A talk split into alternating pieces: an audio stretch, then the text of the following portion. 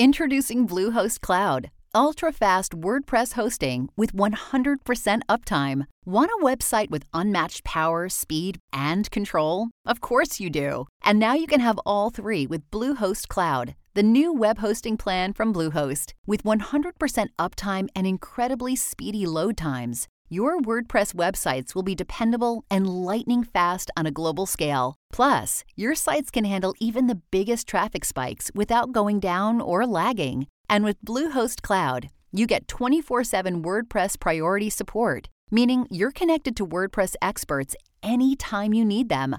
Not to mention, you automatically get daily backups and world class security. So, what are you waiting for? Get Bluehost Cloud today by visiting Bluehost.com. That's Bluehost.com. Remember it for the rest of your life. No, I bet. Stuff. I bet. Wow. Well, you guys have a lot to All right. deal with uh, besides Yeah, that we today, do. so have a great show. Thanks, Connell. We'll catch you tomorrow. And hello and welcome to the Hill. Leaderless for 22 days, but now House Republicans have finally found a Speaker of the House. The Honorable Mike Johnson of the state of Louisiana has re- received 220 votes. That was the moment there. Louisiana's Mike Johnson officially sworn in this afternoon as the new top Republican in Washington. So, who is he? What are Democrats saying, and what comes next? Plus, President Biden's first news conference since the war in the Middle East. The commander in chief asked if he's demanded Israel delay a possible ground invasion. We'll show you his answer. And a judge earlier today demanding Donald Trump actually get up and sit in the witness chair. A fine and a warning for the former president. The Hill on News Nation starts right now.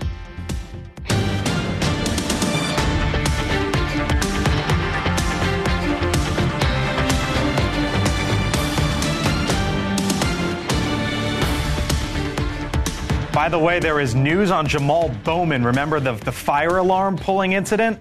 That just hit our inbox. We'll get into it in a second. Hello, thank you for being with us here on the Hill. I'm Blake Burman, joined today by Scott Bolden, the former D.C. Democratic Party chairman and a legal analyst. Nan Hayworth is the former Republican congresswoman from the state of New York. Dan Kanninen, Democratic strategist and former Obama campaign official. Kara Frederick is the director of the Tech Policy Institute at the Heritage Foundation. And joining us remotely as well, Mick Mulvaney, of course, the former Trump White House chief of staff, News Nation political and economic contributor as well. Hello to you all. We start, of course, uh, with the news now. After three weeks, the stalemate in the House of Representatives is over.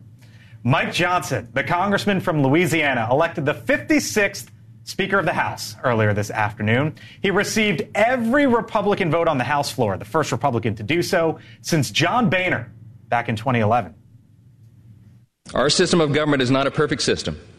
It's got a lot of challenges, but it is still the best one in the world, and we have an opportunity to preserve it. And we want our allies around the world to know that this body of lawmakers is reporting again to our duty stations. Let the enemies of freedom around the world hear us loud and clear. The People's House is back in business. All right, so let's start here. Uh, the former congressman, Mick Mulvaney, the former congresswoman, Nan Hayworth, Kara Frederick, uh, over at the Heritage Foundation, big, uh, you know, cons- conservative uh, group here in Washington. Mike Johnson, who is he? Mick? Um, look, I don't know him very well. He got elected in 2016, started in 17 when I left to go down to the White House, but I've met him several times. Uh, a good, solid conservative. He was the chairman of the Republican Study Committee. Uh, and serves now on the Judiciary Committee along with Jim Jordan. Is also a, a minor position in leadership. He was the uh, deputy whip or something like that. Well regarded and obviously not hated by anybody. That's really what they had to try and find is somebody who's sort of acceptable to everybody. Um, That was the barrier, huh? Not the- hated by everyone? Listen, when, you, you're on when you're on 23 days, why not? That's uh, that, that- Right. listen. What, the guy yesterday said he wanted to like a box of donuts. We had a member of Congress on the show yesterday Said, he said that. Johnson so- or donuts. Yeah. Yeah, I think. Listen, he's he's got now the the hard the easy part's finished. Now he has to, actually has to be the speaker. That's going to be the hard part. So it's going to be uh, a challenge, I think, moving forward. But at least they've got this particular hurdle behind them. Nan, what do you make of, of Johnson? Yeah, you know, he seems to be a man of sterling character. He is, I, I believe, a Marine veteran. Uh, he seems to be a, a, very solid family man. He has a deep uh, religious faith, and that is on a personal level. Uh, we hope will be conducive to the kind of calm the waters uh, demeanor that he demonstrated when he spoke to the, the Congress. Uh, as Mick said, he's, uh, you know, uneasy lies the head that wears the crown, so right. to speak. So he's got, uh, I think he would be wise to concentrate his fellow members on issues that unite them all, which tend to be fiscal issues. Hmm. So I'd like to see him focus on those and not on other issues that may be uh, more contentious. You happy over at the Heritage Foundation? Oh, we are very, very happy. And because I think, Why? simply, he, he's a man who has his priorities straight. Just look at his Twitter handle. His Twitter profile says Christian, husband, dad, representative in that order. So I think this man, yes, he's very socially conservative. We at the Heritage Foundation are as well. So um, he's a guy who, who frankly prioritizes what we prioritize. He is a servant leader. He said that explicitly. He remembers why he's there. It's not because of to serve the interests of the swamp. It's to serve the interests of the American people. We like it. All right. Hello, Democrats. Okay. So beyond that, He's the chief architect to overturn the election results with Joe Biden. He wants to criminalize uh, abortion and he wants to change Social Security and Medicare as we know it. The Democrats are going to hang this on not only the Republicans, but also on um, their new speaker, along with Donald Trump. This doesn't move the ball forward. And I believe he voted to shut down the government or was one of the holdouts that um, and was against McCarthy. This doesn't move the ball forward, and you would think that they would either join the Democrats in a coalition or find a moderate Republican that was willing to compromise. He's far right, he's not compromising, and he's going to face the same challenges as McCarthy, even though he's the far right. Yeah. It's an extreme caucus, Blake, yeah. and they elected an extreme leader. Yeah. Folks don't know Mike, and he does have this sort of milk toast demeanor, and he looks sort of like someone called Mike Pence one time Rush Limbaugh on decaf. That's kind of how he comes across here. I think that's kind of like you know fooling folks a little bit in this moment, but he is a true believer. Where McCarthy was a bit of an enabler, kind of a chameleon in the House, whatever he needed to do the same power. Pragmatist. This guy, you know, he called homosexuality a, a deviant sin, right? Immoral, unnatural, right? He, he's he's for total bans on abortion both in Louisiana and federally, as, as Scott said. Uh, he is going to be called MAGA Mike, and for a good reason. And remember, congressional Republicans did pretty well in 2020 when Biden won. This could be an anchor around their neck in 2024 in the reelection. So, hold on, he's Jordan without the firebrand. He doesn't oh. throw yep. bombs, but he's just like Jordan. He's just quieter. I agree. Kind of more presentable. Not good. Sounds like Democrats America. and Republicans are going to get along just like they were before all this. Huh? Yes, yes. It's the same old story. And no, he, he actually is measured in a lot of regards. He wants to curtail spending. He wants to curtail government growth. I think everybody, given the state that we're in, we're uh, in debt up to Mulvaney, our eyeballs, Mulvaney. and that should be the case. Hold on, let's get let, us get Mick in because you're la- you're laughing. Uh, I'm told listening to some oh, of this. I just, at all. I, I, love it when when Democrats complain that all Republicans do is look back to 2020, and then we nominate somebody. All they want to do is look back to 2020. So Scott and I can talk about that later. Look, here's the bigger issue, okay? And we're not talking about it, which is this. Come on, Mick. He doesn't have the relationships. He doesn't have okay. the relationships yet, okay? Steve Scalise has been there forever. Jim Jordan's been there forever. Kevin McCarthy has been there forever. He's going to listen, they rallied to him today, and I think that's fantastic. He's going to come under some real serious mm. tests really quickly. He's going to have an mm. easy little vote on, on Israel, but that he's going to have to vote on the funding for Ukraine, right. but he's going to have to keep the government open. Mm. And he doesn't have those long-standing, decades-long relationships with these people that just gave him the gavel. So it's going to be right. curious to see. I'm going to be curious to see if he can absolutely, if he can, if he can maintain this sense of unity that he comes into office mm. with today.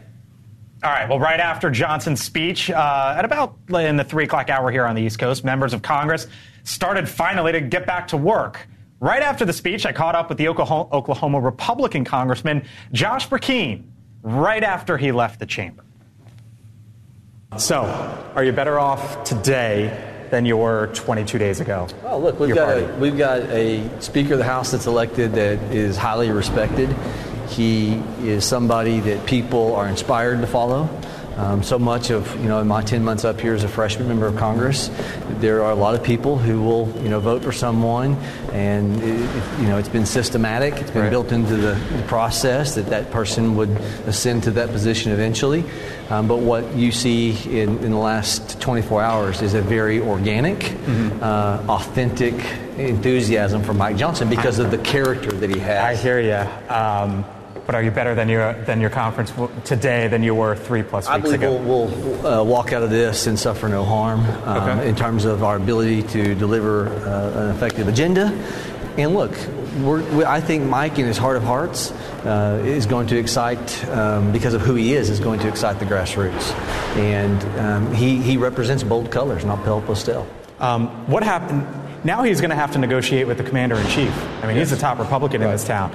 Joe Biden's been here for decades. Right. Uh, this is his first leadership role. What happens when he gets in the Oval Office one on one with with the president? I think Any uh, worries there? I think Mike he, he even- alluded to it a minute ago um, that he is going to um, delegate. Uh, uh, he's going to pick uh, good people, and he's going to seek a lot of counsel.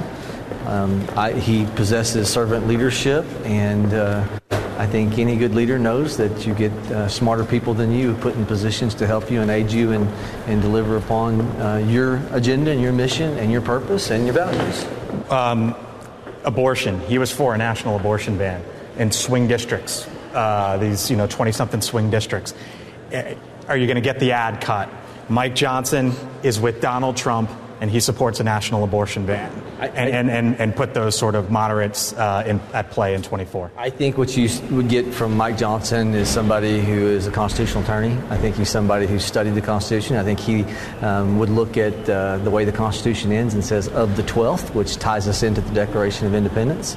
And the Declaration of Independence says that uh, the form of governance uh, for uh, this country that we live in is to secure the right of liberty, uh, life, uh, and the pursuit of happiness. and, and so, because life is intrinsic to a document that ties into the Constitution, he is advancing the rule of law. What would you say to those who are worried that he supported the Texas, uh, signed the amicus brief with Texas as it related to decertifying the election in four key swing states? I think that constitutionally, if you look at what uh, the Constitution says, it says time, place, and manner. Again, it goes back to somebody who um, is respected as a constitutional attorney. I think, and I don't want to speak for him, Right. but I think anybody who is looking upon the true intent of time, place, and manner to be determined by the state legislature, um, uh, he has a valid uh, ground, Pennsylvania, Arizona, when you have judiciary that is usurping the true reading of the Constitution.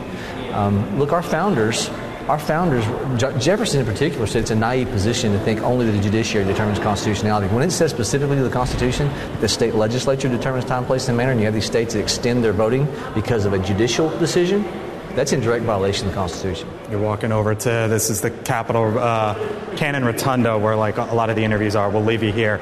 Um, three weeks, there could be a government shutdown. What happens if he ends up cutting a deal with Democrats the same way that Kevin McCarthy cut a deal with Democrats? Or are, are you doing this all over again in in 20 something days? I think that Mike Johnson is a conservative uh, in his core, and I think uh, Mike will do what most good leaders do. He's going to lean into the conference, and we're going to come out with a good product. People support that which they help to create, and I think Mike's going to give everybody a chance to, to really have a seat at the table and bring about the best negotiating position we can have for a Democrat-controlled Senate and a Democrat in the White House. Leave it there. Thank you. Yeah, sir. thanks, man. Appreciate it. All right, so Mick, Nan, Kara, um, I, I asked the congressman twice, are you better off today than you were 20 something days ago? And I, I don't think I got a yes or a no. I got the answer was, I believe we will walk out, believe we will walk out of this and suffer no harm. Hmm. Are you better off now as a party today than you were three weeks ago? It's the right answer, though, right? I mean, you can't. If you say yes, then it's a slam on McCarthy. If you say no, it's a slam on Johnson. So it's the right answer, and I, I don't blame him for, for not giving you a straight answer to that question. I know you don't like to not you know not get straight answers to straight questions, but it- it's it's not helpful to him to say that. I, I thought it was positive. Um, that's a, that's a good attitude to have. Keep in mind that's a freshman member of Congress. Yeah. Um, so his experience here is what less you know a year maybe. Um, so it, it, he he doesn't really know what the speaker is supposed to be doing in an ordinary Congress. But uh, listen, that, that's that's better than the alternative, which is. You know, I don't know. I don't like Mike Johnson. I gave him a chance, but the first time he screws up, I'm, vo- I'm, I'm moving to vacate the chair. So um, you know, I think it's marked that in, in, a, in, a, in a win column for Mike. Mm-hmm.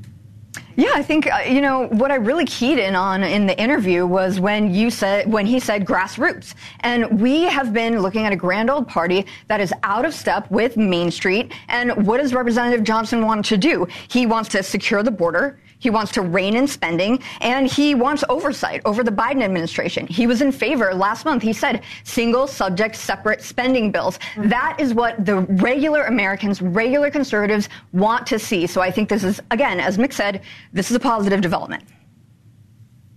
The job of the Speaker of the House is to speak for the House, right. if you will. So he's really got to be the person who uh, who sells, if you will, uh, the the policies, the ideas that the House Republican Conference was elected to represent.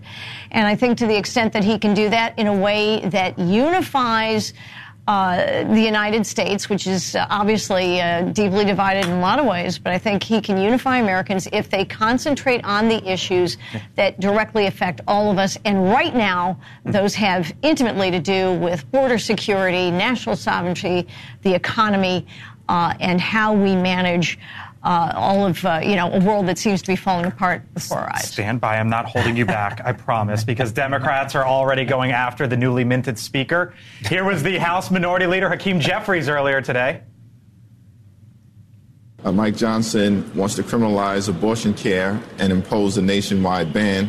Uh, Mike Johnson was one of the chief architects of trying to overturn the results of the 2020 presidential election. Mike Johnson also wants to end Social Security and Medicare as we know it. Those are extreme views, uh, and House Democrats will push back aggressively against that. Biden campaign today, Dan was calling him MAGA Mike. MAGA Mike is right, and I'll always yield my time to the, the, the future speaker, Hakeem Jeffries. but look, that interview you did with a member from, from Oklahoma, I believe, was, yeah, I think, Oklahoma. really telling. Um, you pressed him on abortion. You pressed him on overturning the election. There was no even inkling in that interview of him moderating on either of those mm-hmm. stances. That's what you got. An extreme MAGA conference elected an extreme MAGA guy who sounds nice, but he is a true believer with some dangerous views, and it's going to be an anchor around Republicans' neck in 2024. It, it doesn't move the ball forward unless, and maybe Mick and I can agree on this, unless he can keep his conference together. Mm. Those four or eight, or those eight conservatives who are uncompromising, Mike's never been, the new speaker's never been in this leadership position. Can he keep that conference together? Can he lean in on them and keep the government open and keep them reasonably and have a working relationship with Dems? What, a, that's that remains to be seen. Mick, right? last word. What about what Scott said? And really, that and that was yeah. the last question in the interview: is what happens in three weeks. Yeah, real quickly, I did talk to a couple members today after the vote, and what they said was that they think that Mike is going to have a, a long leash, and they're not going to be. Hmm. Uh, no one is interested in going back into another motion to vacate and doing this again. So he may have some hmm. some latitude here as you go through the next big bills. All right, some breaking news that I mentioned right off the top of the show: the Democratic Congressman Jamal Bowman now facing a misdemeanor charge after an incident last month. Do you remember this? Where he pulled a fire alarm in a congressional office building. Member of Congress pulling a fire alarm. Now, the congressman said at the time that he pulled the fire alarm by accident because he wanted to make his way through a locked door as Republicans sought to initiate voting on a spending measure to keep the government open. Now, Bowman is being ordered to appear in a D.C. Superior Court tomorrow morning for his arraignment. Scott, real quick, what does this mean for this sitting congressman pulling a fire alarm? You saw it there on the picture. They got the tape of this. So he's not denying that he did it. He's given a reason for it. I'm not sure that's a full defense. Uh, but what will it mean for him in his district, if you will? A misdemeanor isn't exactly something positive. It's not a felony, but it's super embarrassing, quite frankly. And be honest with you, um, why would you do that with cameras in a government building and so forth and so on? I mean, yeah. it just. I mean, the term idiot comes to mind, actually, and I'm a criminal defense lawyer. Just doesn't make a whole lot of does, sense. Does he have, real quick, does he have a defense? His defense is that he oh. didn't have the intent to break the law to pull the fire alarm illegally. His intent was to open a door. That is a defense, but in, remember, the in misdemeanors in D.C., he'll be before a judge, so the judge will make a findings of fact and be the uh, decision maker on the law. And is he, is he credible or not? Doesn't sound too credible. Sounds like you don't want the case. All right. I take it. you take it? I need a, I need my retainer. What's, though. what's the hourly rate? oh, All right, coming God. up. As the Speaker of the House was chosen, President Biden was at the White House taking questions about the war between Israel and Hamas. Now, Mick says a deep state threat could sabotage the president's approach in the Middle East. What does Mick mean about that? We'll ask him when the Hill on News Nation returns.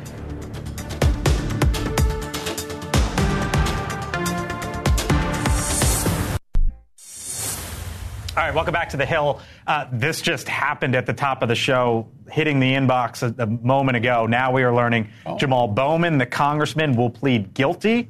Uh, according to the Attorney General's office here in the District of Columbia, he will pay the maximum fine. That we believe is in the area of $1,000. So there you go on the congressman pulling the fire alarm.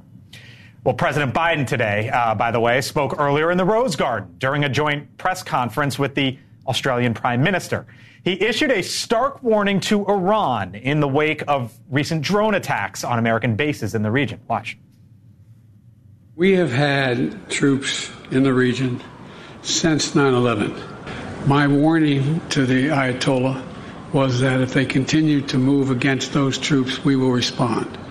And he should be prepared. It has nothing to do with Israel. Uh, let's bring in Mick Mulvaney Uh, because you had an article today in The Hill that caught our attention, Mick. And here's what you wrote Will deep state sabotage Biden's Israel policy? What do you mean? Yeah, the deep state is a, is a term that not a lot of people like. It's really just shorthand for bureaucrats in the federal government who can't leave their own personal politics at home when they go to work. And when they go to work, they think they are policy makers as opposed to policy implementers. And there's been a growing, what, the, what one left leaning newspaper this week called a, a brewing mutiny at the State Department, to the point where Secretary of State Blinken actually had to write a, an all hands letter essentially calming people down and saying, you know, yes, we do support Israel, but um, there's a very strong pro if there are strong pro Palestinian folks at the State Department or very strong anti Israel folks at the State Department who are unwilling to leave that pol- those politics behind when they walk through the doors of the office, then the Biden team may have a difficult time following through on what I think up to now have been really, really strong words and really, really solid actions. But they might have a mutiny from within if they're not careful. You know, I, I, there was something the president said there in that soundbite. He said, "My my message to the Ayatollah was." As the former uh, chief of staff over at the White House, are, are, we to believe that there was direct conversation there, or is he? Was that a misspeak, back channeling? Like when, when you hear that, I'm, I'm wondering what you make of it.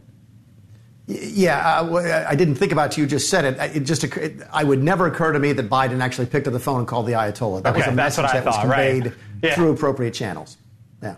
Okay.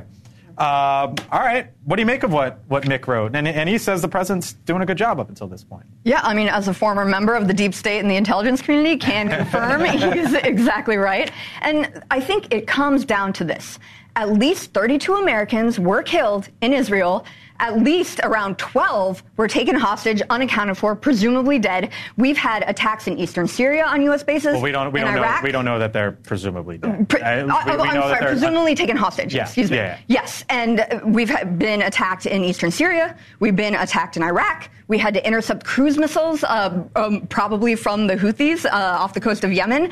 There can be no equivocation here. This is an American issue because Americans were killed. So I, I think he has to stay strong, no matter what priors people bring to this fight. Can't you um, be pro-Israel, a pro-two-party state? be supportive of Palestinians. The president said the president brought Hamas, that up today. And not he Hamas. Brought up the future, a potential future two-state solution. Exactly, and they haven't implemented that. Uh, and uh, Israel's current leadership isn't supportive of that. But this this uh, pro-Palestine peace in the government and in the public is not only real but it, it, it, doesn't mean that's to the detriment of Israel. You you can be both, I think, and I'm not splitting hairs, but you got people dying and Nick, do you agree with that? Dying on both well, sides, you know, I, and that's what you're that's the pushback you're hearing from the congressman yeah. as well as from some of the uh, pro-Palestinian pieces. They're seeing death on both sides, and we're just talking about Israel being attacked by Hamas. That's the Yeah, I don't only necessarily appropriate disagree. way to think about it. I think. yeah, Blake, I don't necessarily disagree, but I think we're losing sight of the fact that the Hamas is actually what the closest thing to an elected government in Gaza. It's not the Palestine mm-hmm. uh, Authority. The, these are the, the, people want to make it out to be that Hamas is one specific group, and the Palestinian people who are there are an entirely different group. I don't know if that's entirely fair as well. I mean, Hamas gets its people from someplace. It gets its support from someplace. Yes, yeah, but it they're not all terrorists, though, Mick. Iran. they're not all they're, terrorists. They're not all terrorists, Mick. And they should, and, and innocent Palestinians in Gaza, and given the conditions they live in, should not uh, be subject to indiscriminate uh, war or bombings. And that's what you're hearing from the other side. I don't think people are against Israel.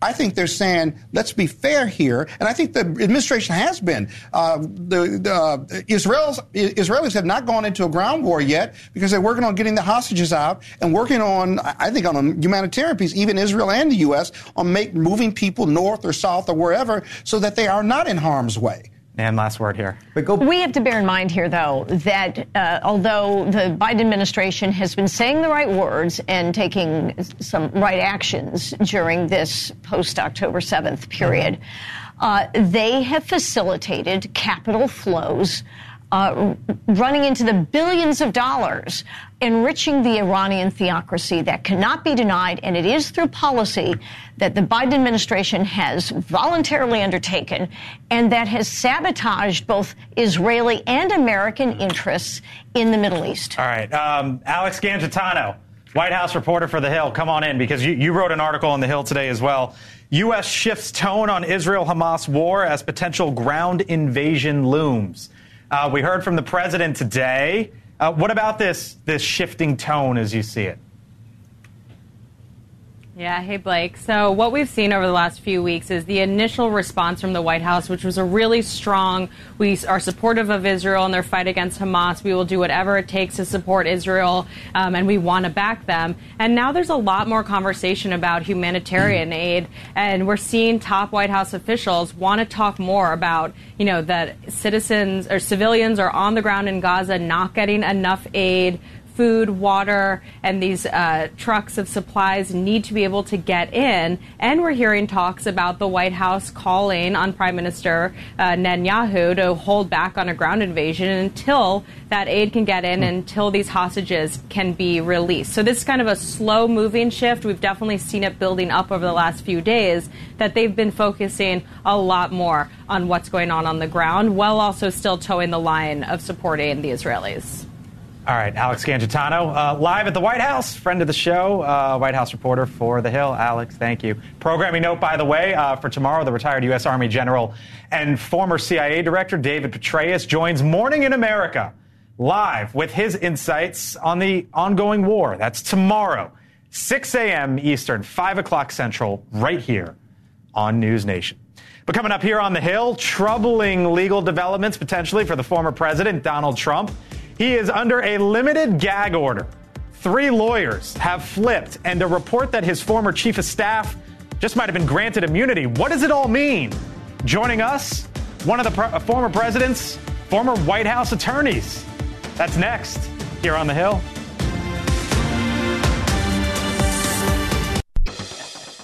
He's a uh, very partisan judge with a person who's very partisan sitting alongside of him, perhaps even much more partisan than he is. All right, so that statement right there from the former president Donald Trump got him into a little bit of trouble earlier today with the judge overseeing his civil fraud trial in New York. The judge then took the extraordinary step this afternoon of calling the former president to the witness stand about whether that statement violated the judge's gag order. The judge then fined him 10,000 bucks and warned him not to do it again. Trump then briefly stormed out of the courtroom during later testimony. He then returned. Mick Mulvaney is back, of course, uh, the former chief of staff. Also joining us, why are you laughing, Mick? Uh, also joining us, May Mailman, former Trump lawyer. Every time Trump does uh, something stupid, you White come House. to me.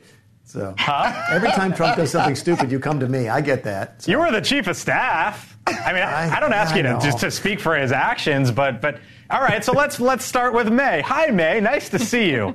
Uh, um, so, uh, Trump um, gag order. The judge sort of slapped him on the wrist, ten thousand bucks. Basically, told him not to do it again. It, is he need to be worried about this stuff or no? Well, he's going to do it again, right? So the he did it twice today. So he got fined $5,000 and then made the exact same comment and got fined another $5,000. But I think another interesting development in gag order land is that the ACLU, chief Trump hater, I mean, I don't know if there's another group that hates Trump as much as the ACLU, and, and there's a lot of competition. They filed a brief in support of Trump for to remove the gag order in his DC case. And I hmm. see this New York judge cruising to show people that gag orders are are un, unconstitutional in the vast majority of circumstances, and I would say in this circumstance as well. All right.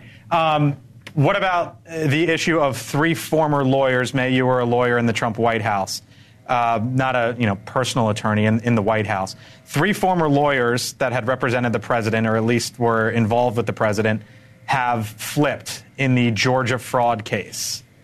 What do you make of it?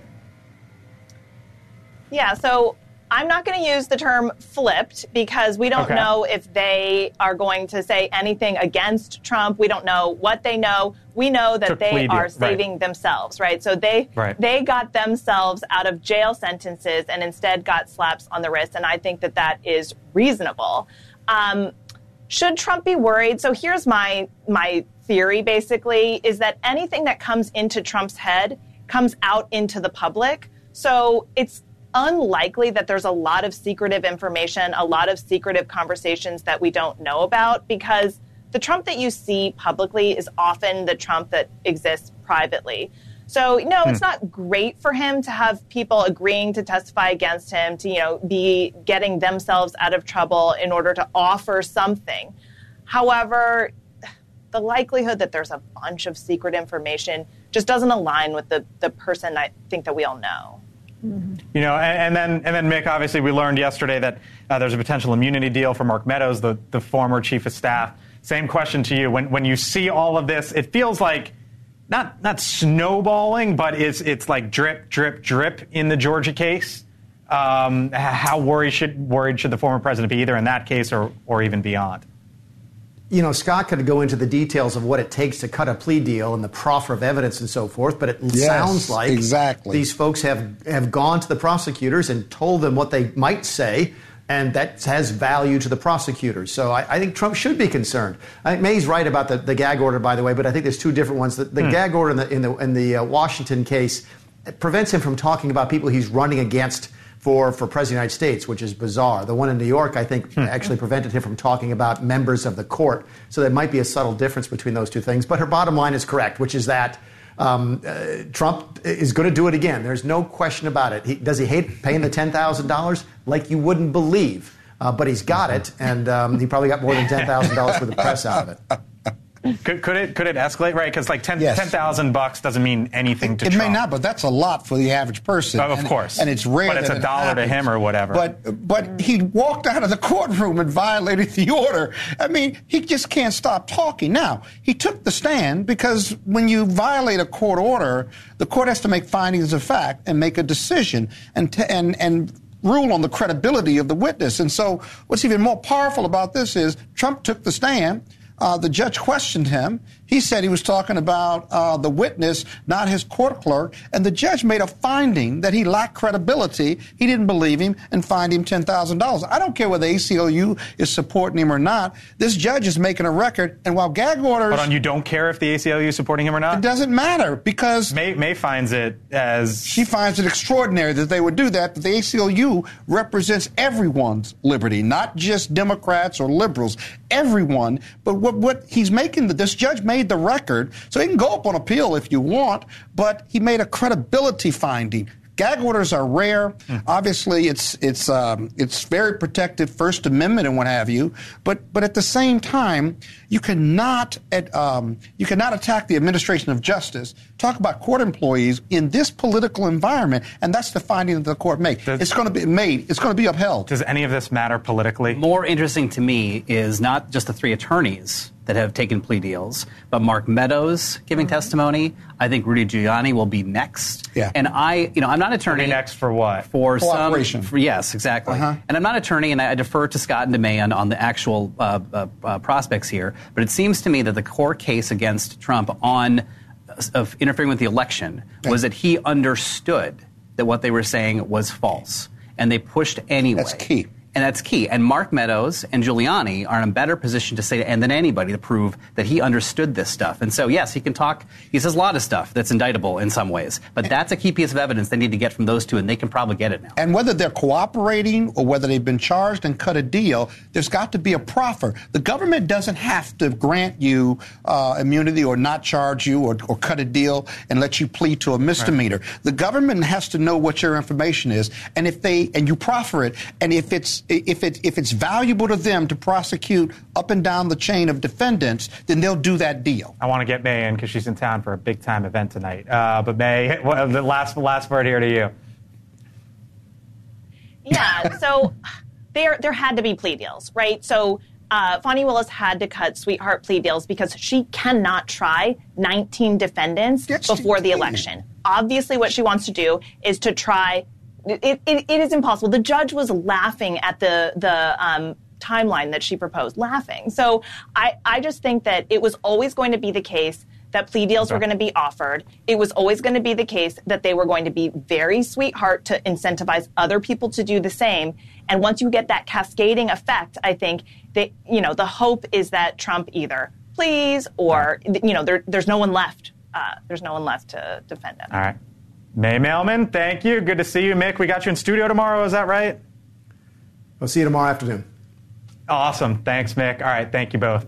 Coming up, a breaking point in the Big Apple. A new poll shows that New Yorkers are fed up with the migrant crisis. The numbers, it, it, they're, they're big in a Democratic state as well. We'll break it down when the Hill on NewsNation returns. Hot button issue. These two have been going at it during the commercial break. Uh, it is a hot button issue for the Empire State. New Yorkers are weighing in, and they think it is a mess. A new Siena College poll shows that 84% of registered voters think it is a serious problem in New York. Only 12% don't consider it to be a major issue. Dan, here's what caught my attention on this. This is a blue state. This is as blue as they get, New York. 48% of Democrats disapprove of the president's handling of the migrant influx in New York, 72% of independents. We talked about this a bit yesterday. I think it's important context to understand what's happening at the border because we talked about it in the context of Hamas and Hezbollah vulnerabilities. Right. There, there is a mass of people, record numbers, granted, coming from Central and South America. They are largely fleeing cartels and political despots, and they are in terrible straits, right? We do not have a border system that can deal with that. We don't have the judges. We don't have the, the uh, asylum officers. We don't have the security. The Biden administration has a supplemental proposal into Congress for 1,300 more patrol officers, 1,600 more asylum officers. But it's been too little, too late. For I mean, the administration's been. But been but look, come, come to the table and talk about this for real. But the thing that, that, that I get upset about is the idea that we're going to demonize all these folks who are coming across, fighting for their lives, and, and scare folks politically. It is an issue. Obviously, there are real politics involved when it gets to a place where in New York or anywhere else this many people feel this way about it. But let's come together seriously in a bipartisan way on immigration and on the border. It's an issue that can be dealt with, but let's get the politics out of it. The Biden administration's handling of the migrant influx 29% approved, 64% disapproved, Kara. Yeah, because he's doing a poor job. Uh, fiscal year 2023, 3.2 million inadmissible alien encounters. This is the highest on record. It's, it's, a, it's an absolute record. It's, it's crazy. I'm sorry, that's th- th- 341,000 over that in inadmissible aliens encountered, um, but 3.2 million in the country now. It means his policies aren't working, and no one's demonizing these no. people. I mean, the mother, my mother's side of the no. family oh, came from, from Mexico and Latin American countries, and we understand there that not. there are people at times in duress, but that's not always the case here. 3.2 million. I'll say that figure again. Hun- nearly 170 suspected terrorists have tried to enter the country exactly. this year alone. You know how many in 2020 before Biden took office? Three. Well, right. That, those Three. numbers are right. That's that's well, policy. Look, that is Biden policy. That, a nation is dis- defined by its borders. We, we are a sovereign nation.